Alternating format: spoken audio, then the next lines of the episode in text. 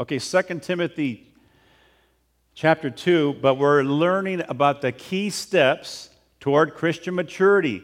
Key steps toward Christian maturity. You need to know these steps because God wants you to grow in Christian maturity. God doesn't want baby Christians. Parents, you want your children to get out of diapers eventually, right? And eventually you want your children to start feeding themselves. And okay, we got a couple over here. Eventually you want your kids to move out of the house and you want them to get their own lives. All right. Hey, but you know what? God is saying Christian maturity is when you are saying, I'm going to start living for Christ and I'm going to commit my life to the Word of God. And the Bible says, read it with me, remember that Jesus Christ of the seed of David was raised from the dead according to my gospel. 2 Timothy 2 8. That's where we're going to start. The key word right here is remember. Say the word mnemoneuo. Now, it's not a little animal at the zoo. It's a word that rem- says remember, to hold in memory, to keep in mind. You know why God says this? Because we forget about what God has done for us. Paul is telling Timothy, Timothy, God has done so many awesome things for you. remember those times in the book of Acts, Timothy, how God did those miracles and he, and he raised the dead and he, and, he, and, he, and he cast out demons. You were there when God was doing all these miracles. And that's why he's telling Timothy, remember that Jesus Christ, the seed of David, was raised from the dead. Do you know why Christians complain? How many of you here are born complainers? Raise your hand. How many of you are uh, born positive people? Okay, what we're going to do is we're going to switch up the room. All the negative people and complainers on this side, all the positive people, and let's see if we can tip the balance here. No. Did you know that the reason why we complain in life, you know what it is? It's because we forget what God has done for you. We say, oh man, I don't make enough money. Oh, you know, I don't have enough money in my bank account, or you know what, nobody likes me. I don't have any friends, or uh, you know what, that guy is smarter than me, and I'm not as smart as that. We complain and we gripe and we say, you know what, God, you haven't given me enough. Everybody in the world is getting blessed, but I'm over here in the back row and nobody's helped. How many sitting in the back? Okay, well, you know what God is saying is that I have given you everything that you need in my riches in Christ Jesus. And I want you to remember this. That's the reason why we complain. Every single day that you complain is because you're forgetting what God has done for you. Paul is telling Timothy, remember, Timothy, what God has done for you to hold in memory, to keep in mind. Did you know that when Israel was, came out of Egypt, the nation of Israel, about two million Egyptians, the first thing they did was complain when they got to the, the, the Red Sea there. They said, What? The, the, Egyptians are coming in their chariots right behind us, Moses, and we can see the dust, and, and they're going to wipe us out and kill us. Why did you bring us out here in the desert to die? Couldn't we just stayed in Egypt where we had leeks and onions and, and all those things that would have been better in bondage? But you know what God said? To Moses, Part the sea, and I want these people to come through. And finally, they get to the other side and they're happy for a little while. And they're, oh boy, praise God. But the first day, they start complaining. He says, Wait a minute, we don't have any water. Moses, why did you bring us out here in the desert just to die of thirst? And what, what's your problem, Moses? You, you, you're going to try to kill us out. It was better in Egypt. At least we had something to drink. And you know what God does? He, he brings them water. Moses tells them to strike the rock, and, and he does it wrongly, but they, they get their water. They don't have any food. Moses, we don't have any food out here. What are we going to do? Die of starvation? At least in Egypt, we had all this food and good leeks and onions, and now we're going to die of starvation. And God provides manna. You see, what God does is He tells you that I'm going to provide for you tomorrow like I provided for you today. Last night you had a place to sleep. Last, this morning you may have maybe you're not, you didn't have breakfast. I can hear some rumblings or people's stomachs growling. But you know what? God provides for you. And the problem with us is that we worry about tomorrow. What when Jesus says, Don't worry about tomorrow, tomorrow has its own problems. Just take, I'm going to provide for you today. And when the disciples got in, what happened was a miracle that when the disciples got into the boat and they're going to cross the Sea of Galilee with Jesus, they started worrying about where are we going to get food? When just moments before Jesus fed 5,000 people, he fed 5,000 people from a few loaves of bread and fish, but they had forgotten. What God wants to do in your life is for you to remember every single blessing that He has done for you and stop complaining. The moment you complain in your life, did you know complaining is sin? Because it's saying, God, I've forgotten all the good things you've done for me, and I don't believe you're going to provide for me. And that's not trusting God. So, the key step right here, the number one key step is remember God's promises. Write that down in your outline. Remember God's promises. Let's read this together. Remember that Jesus Christ, read it with me, of the seed of David was raised from the dead according to my gospel. And then he says, the seed of David. Why is this so important? Because the promise to David was that the Messiah would come from the loins of David, that, that the Messiah would come from David, and that David's inheritance and David's people would go on and on and on. God would not leave David's throne without an heir, without a king. And Jesus Christ would come from that inheritance or from that seed. So he says, from the seed of David. And the word from, for the seed of David, from seed, is just literally the word sperma family, tribe, or posterity. It's the word that just means that from this seed, I'm going to provide for you, King David. And so that's why when you read in the New Testament, in the book of Matthew or in the book of, of Luke, you see that Jesus came from, the, from David and from that posterity. This is the important thing to remember that if God kept his promises to David, King David, he kept his promises to Israel and he provided them with all the food in the desert. Don't you think that God's going to provide for your needs today? But you know what we do? Is we complain and we worry and we say, I don't know if God's going to provide for me tomorrow. When God says, wait a minute, am I not greater than anything that can come against you?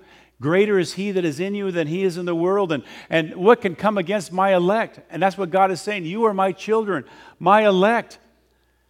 So from the seed of David. And then read with me this verse in Jeremiah 23. Behold, the days are coming, says the Lord, that I will raise up to David a branch of righteousness. A king shall reign and prosper and execute judgment and righteousness in the earth. So here it is in Jeremiah that he's prophesying that from David a king would come up. This is what Paul is telling Timothy Timothy, remember God keeps his promises. Did you know that God will never make a pro- uh, break a promise to you? He will never break a promise to you.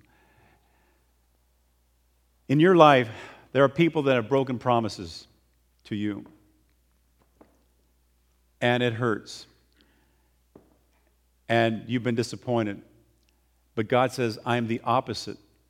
I'm the God that never breaks promises, and I will provide for every single one of your needs. And I don't want you to worry about tomorrow, Timothy. I don't want you to worry here at Serra Mesa Christian Fellowship. I'm going to provide for everything that you need in my riches in Christ Jesus.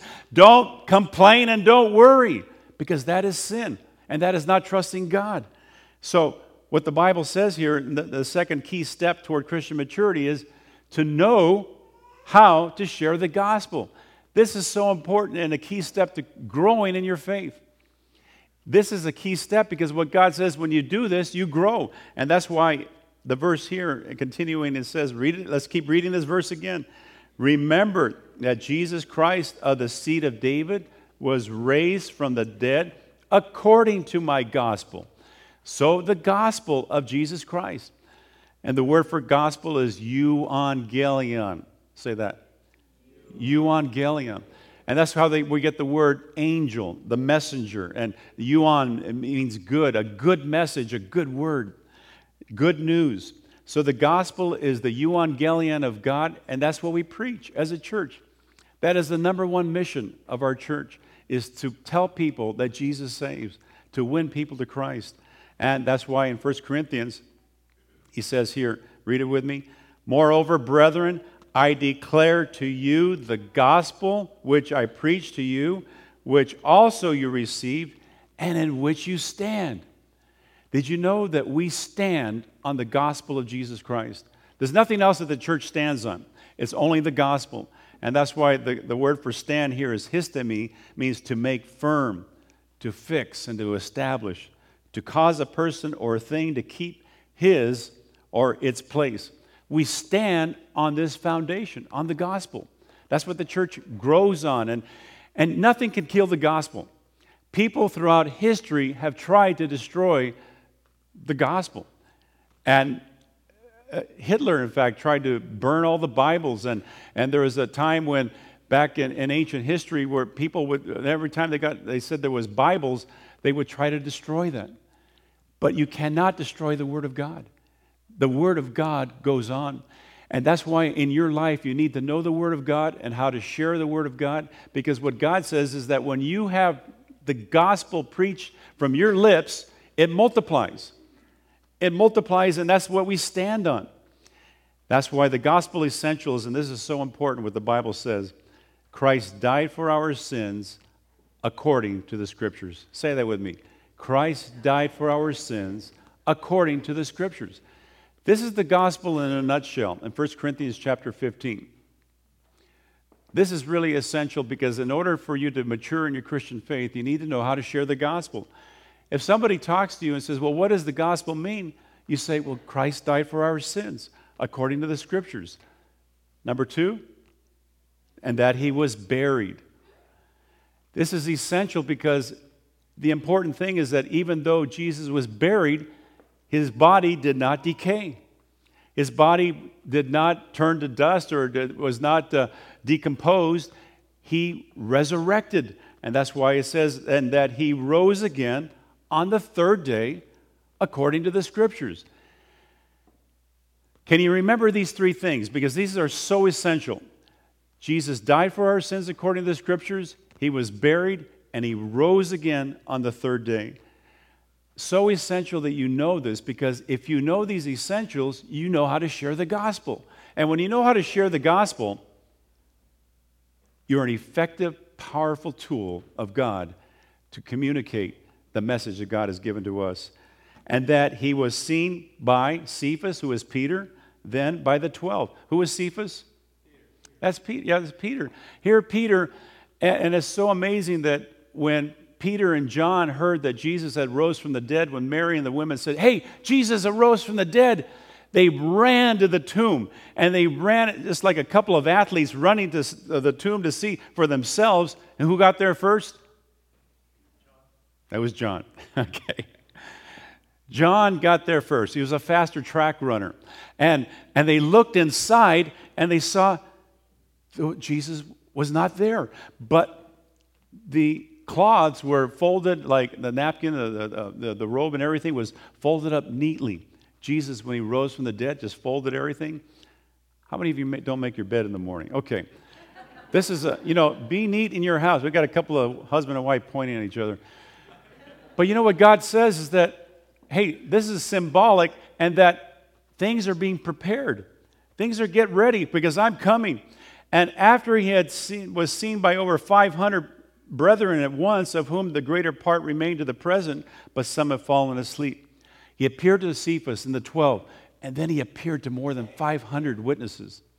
This is so critical that Jesus had to be seen alive and in human body in order to communicate that he had risen from the dead in his physical body. Because you know what he did? When Thomas and was not there in the upper room in, the, uh, that, that room and they came uh, they appeared to the disciples. And, and then thomas said i'm not going to believe that jesus rose from the dead until i see the nail holes in his hands and put my hand in his side and feel where the spear went into. I'm not going to believe that he rose from the dead. Then miraculously jesus appeared in that room later on. And he said, Thomas, I want you to put your hands here in my nail holes. And Thomas, I want you to put your hand here in my side where the spear went in. And I want you to believe. And Thomas got on his knees and he said, My Lord and my God. And he called Jesus God because he believed that Jesus had truly risen from the dead, just as the scriptures prophesied, and that Jesus Christ had, had come from uh, back to life in, in his resurrected body. And this is really important to know, people, because we're going to be confronted with cults that, prophet, that teach that Jesus did not rise from the dead bodily. The Jehovah's Witnesses teach that Jesus Christ rose from the dead only spiritually, but not bodily. The Mormons teach that Jesus Christ rose from the dead, but not bodily, but only spiritually. What separates a cult from true Christianity is what it says about Jesus Christ, and especially about the resurrection, about deity. Was Jesus Christ risen from the dead bodily? Yes, he was. He was, he was that was his body that he was living those first 33 years. And the important thing is that you're going to be talking to people in many types of religions and faiths, but only in Christianity is where we find that Jesus actually conquered death and rose from the dead and that body that he was crucified in. The essential thing here is to remember, and this is why we find here the key steps toward Christian maturity is to know how to defend the resurrection. If you want to grow in your Christian faith, you need to know how to defend the resurrection. Because people are denying the resurrection all over the world. They're saying, well, Jesus Christ did not really rise from the dead. This is so critical that if you want to grow spiritually and as a, a mature Christian, know how to say that Jesus Christ rose from the dead and how to defend that. And that's why getting back here to the same verse, read it with me again, sinking in. Remember that Jesus Christ of the seed of David was raised from the dead according to my gospel 2 timothy 2.8 raised from the dead and the word raised from the dead just literally what we're finding here is that it means confidence in the resurrection god wants you to have confidence that christ rose from the dead he doesn't want you to waffle on this issue as a strong believer in Jesus Christ, you need to say, I believe that Jesus Christ rose from the dead. He conquered the, the grave. He arose in order to give me new life. And if Jesus Christ did not rise from the dead, then we would still be dead in our sins. And that's why, write this down, or it's probably, but highlight this word. But spiritual maturity, circle that in your notes. Spiritual maturity grows with confidence in the resurrection. Spiritual maturity grows. Now, Easter is coming. How many of you are going to invite a friend to Easter service here? April, okay, we're inviting. A few of you aren't raising your hand yet, but okay, we're going to get 100%. And there is, open up your bulletin right now, and there's a top 10 list inside. A top 10 list of 10 people you're going to pray for to invite the church on Easter Sunday. And these top 10 people, you're going to write, just take the, the neighbor that gives me, take parks in my parking spot. I'm going to pray for that guy. Uh, I'm going to invite him to church the, the guy at work that is that's giving me trouble. I'm going to pray for that guy, invite him to church. How many of you have somebody at work that's giving you a hard time? Okay. Hey, that's great. We got 100% happy people at work. I know. But you know what?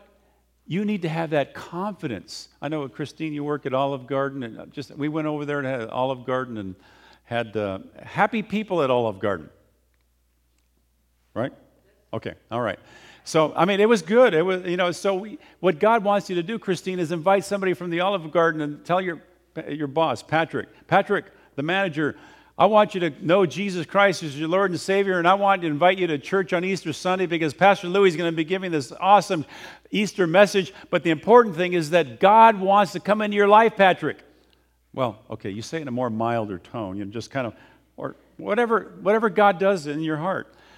But say this with me again spiritual maturity grows with confidence in the resurrection. Nail this down in your Christian life. Know every facet about the resurrection. There were witnesses there that testify that Jesus Christ rose from the dead. There was Thomas who put his hands in the nail holes in, Jesus' hands. And he, and he was a witness to that. There were so many witnesses. There were people that actually saw the resurrected Christ and they said, This is truly Jesus with confidence.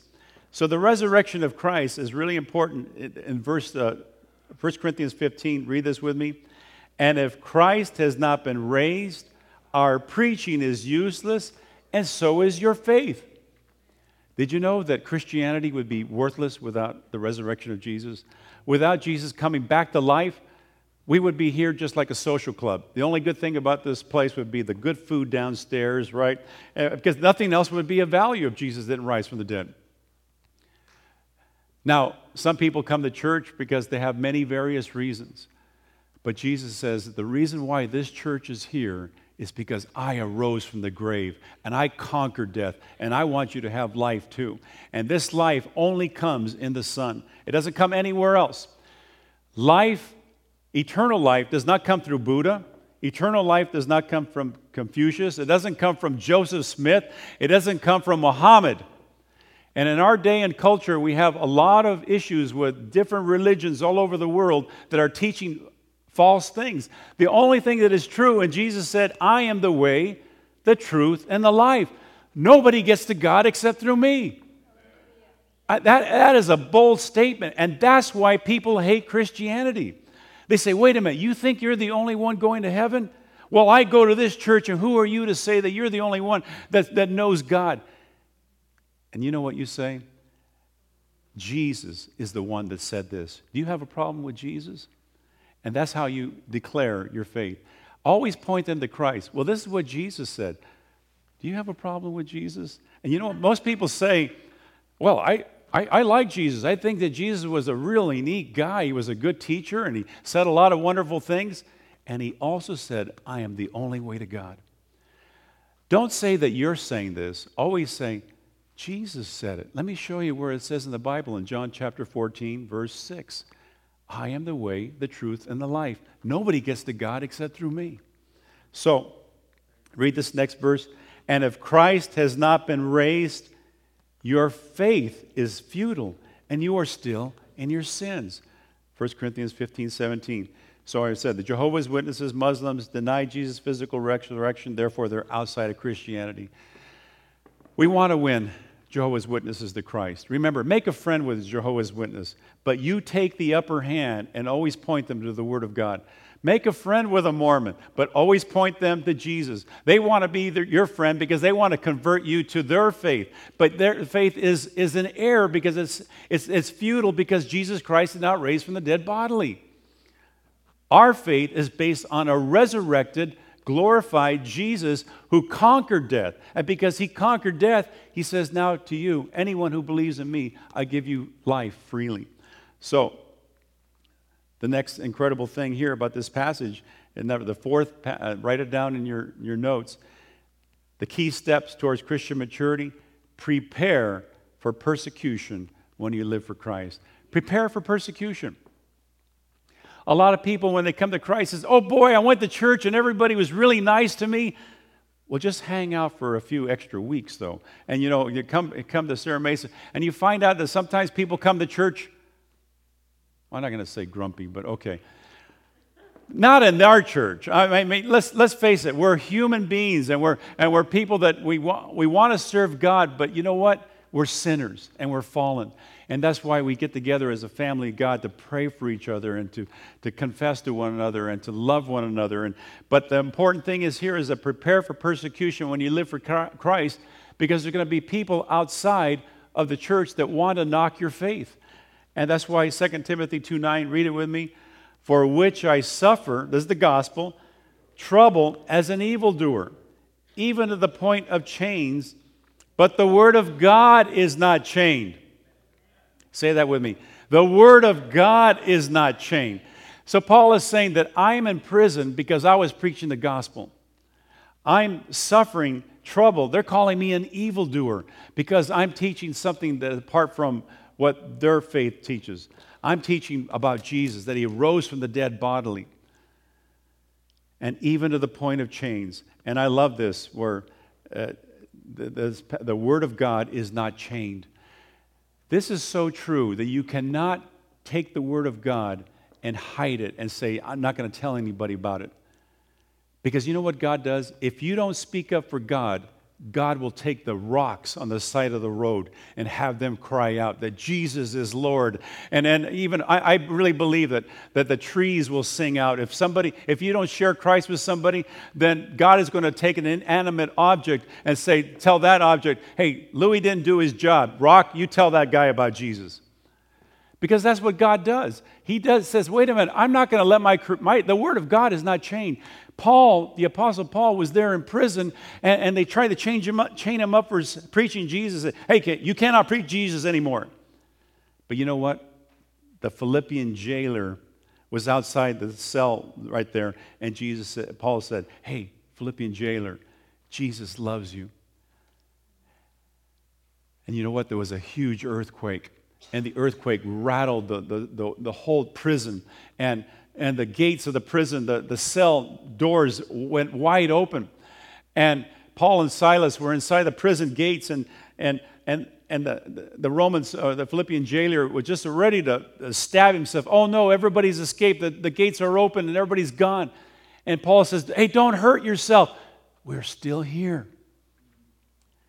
And the Philippian jailer got on his hands and knees and he says, What must I do to be saved? And Paul said, Believe in the Lord Jesus Christ, and you shall be saved, and your whole household. And that night, his whole house was baptized, and they believed in Jesus because the Word of God is not chained. You cannot chain the gospel. And that's what I love about just yesterday, just going out to Ocean Beach and just proclaiming the gospel. And next, remember, the first Saturday of the month, build this into the, your, your calendar, get out your iPod, your iPhones, and just write it in. First Sunday of the month, there what's going to be April, uh, May what? Saturday, May. First, what did I say? First Sunday of the month. Okay, that too. We can do that. Too. First, but the next Saturday, May, whatever it is, put it down in your iPhone and your uh, your Droid. Um. But what God is saying is that the DNA of the church must include the gospel of Jesus Christ. If the DNA, if the gospel, preaching the gospel at Serra Mesa Christian Fellowship is not built into the DNA of the church, then we're, we're not really a church. This is, we might as well fold up. But what God is saying is that you cannot chain the gospel. I'm going to make sure that my gospel goes out and nobody's going to hold it back. But I want to use you to be a proclaimer of the gospel. I want to use you. Uh, I, I can start naming all your names right now, but God is saying, I'm going to have you tell people about my son. Because if you don't, then the rocks will do it. But God is saying is that I'm going to use Serra Mesa Christian Fellowship to proclaim the gospel. And that's the powerful thing about the gospel, that He uses us to do that incredible work. So 2 Timothy 3:12 says, Yes, all who does read it with me. Yes, all who desire to live godly in Christ Jesus will suffer persecution. And this is so powerful. I know a guy that is a Christian at a job. I'm not going to tell you, he goes to our church, but I thought I'd just keep his name anonymous. But no, not Justin. It's a different guy. well, it could be you, but this guy, he, he has to be at work early in the morning, and he and he was telling me, "Hey, Louie, they're really giving me a hard time at my job, and because." As soon as I get there at five, the boss doesn't get there until seven, but the guys just sit and read the newspaper until the boss gets there at seven. So they're drinking their coffee and reading the newspaper, and and uh, but I start work, and they got mad at me because I'm not hanging out with them, and they're making me feel bad because they're, they're saying, thinking that I'm going to tell on them because they're, they're continuing working. And one of the, the guys came up to me, he says, Louis, and, they, and he cussed me out. He says, if you don't come out and sit with us, and he really just started yelling at me. And he said, you know what? All I want to do is my job. Since I became a Christian, I just want to do what's right with God and serve him and I take my 10 minute break, and I, if you guys are going to do whatever you're going to do, do it. But I, I'm going to live for God. And they got mad at me, Louis. They started swearing at me. All the guys there at work are just really just upset with because I'm, I'm just trying to live for God. And I told them, You see, if you're a Christian, you want to do the right thing, you want to live for God. But whenever you're living for God, you're going to suffer persecution because ungodly people are feeling guilty and tormented because you are living for Christ and they're not, and they're going to come after you and they're going to say hurtful and injurious things to you because they, they want you to be like them. And unless you're like them, they're going to think that, well, wait a minute, you think you're too good for us? And they're going to get mad at you and they're going to persecute you. But God says, I want you to take a stand for the gospel. I want you to stand alone and I want you to live righteous for me. And even though they're naming names at you and they're swearing at you and they're, they're insulting you and you could even lose your job, I want you to stand up for the gospel. And what God says, when you do that, I am glorified and people are going to come to Christ, even though you're not, even though they, they're going to persecute you. But what God is saying is that when you proclaim my name and do the right thing, God steps in and does his part and brings people to Jesus. So the gospel grows in persecution. How many have heard of Arthur Blessitt? Arthur Blessitt, it was incredible. Uh, we, Yvonne and I lived in Costa Rica and we were staying there and uh, we were teachers in Central America. And Arthur came in the town carrying a cross and he had just been to El Salvador and he told us a story how at that time in 1978 there were the Sandinistas and there were Somoza and all that going on, and people were being beheaded. In fact, when we drove through Central America, they said, Louis and Yvonne, be careful because when you, we drove our little Volkswagen from San Jose, California to San Jose, Costa Rica. And, and so we had to go drive through Mexico, all the way through Oaxaca, down to Guatemala. You drive through Guatemala to Honduras, to El Salvador, then through Nicaragua, and then you end up in Costa Rica. But they said, You're not going to do that. Are you going to drive through there? There's, there's people, uh, terrorists and, and Sandinistas, and people that are going to try to kill you because anybody that's American. But we got down there safely.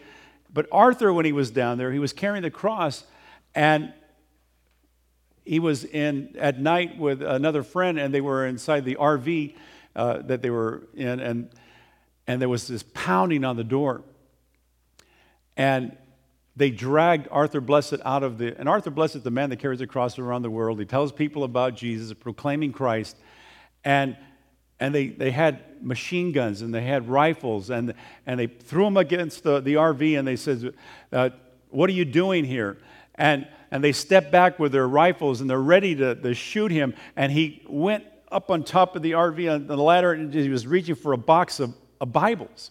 And he finally dragging him down and pulling him down. And, and, and he, but he gets the Bibles and he, and he gets on the ground and he's, and he's opening up the box of Bibles and he's, and they have the guns pointed at him.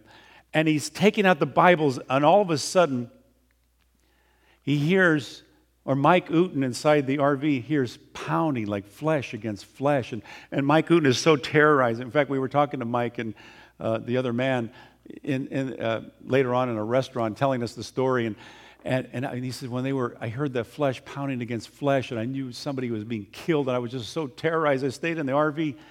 But when I opened up the door, Arthur was there kneeling, and all those guys with their guns were on their backs and all strewn all over the place, just like a tornado would come and wipe them out. He said the only explanation with angels of God had come and just wiped those guys out because they were attacking the man of God, Arthur, who was trying to tell them about Jesus. You see, Persecution cannot come against God's elect because when you're standing for God and when you're telling people about Jesus, God will use angels. He's going to use whatever it takes to protect you. Don't be afraid of your life because God is saying is that I have you surrounded and protected with my love and, and nobody can come against you. The Apostle Paul was in prison, but yet the gates were open. You know what God is saying is that I want to release you from whatever is hindering you, whatever bondage. And if you're ever looking at persecution.com, go to persecution.com and you see story after story of pastors in China, pastors in El Salvador, wherever it is around the world that are proclaiming Christ and they're being put into prison because they announce that Jesus Christ is the only way to God. But whenever those people are persecuted, the gospel is magnified and it goes out even further. You can't chain the gospel of God.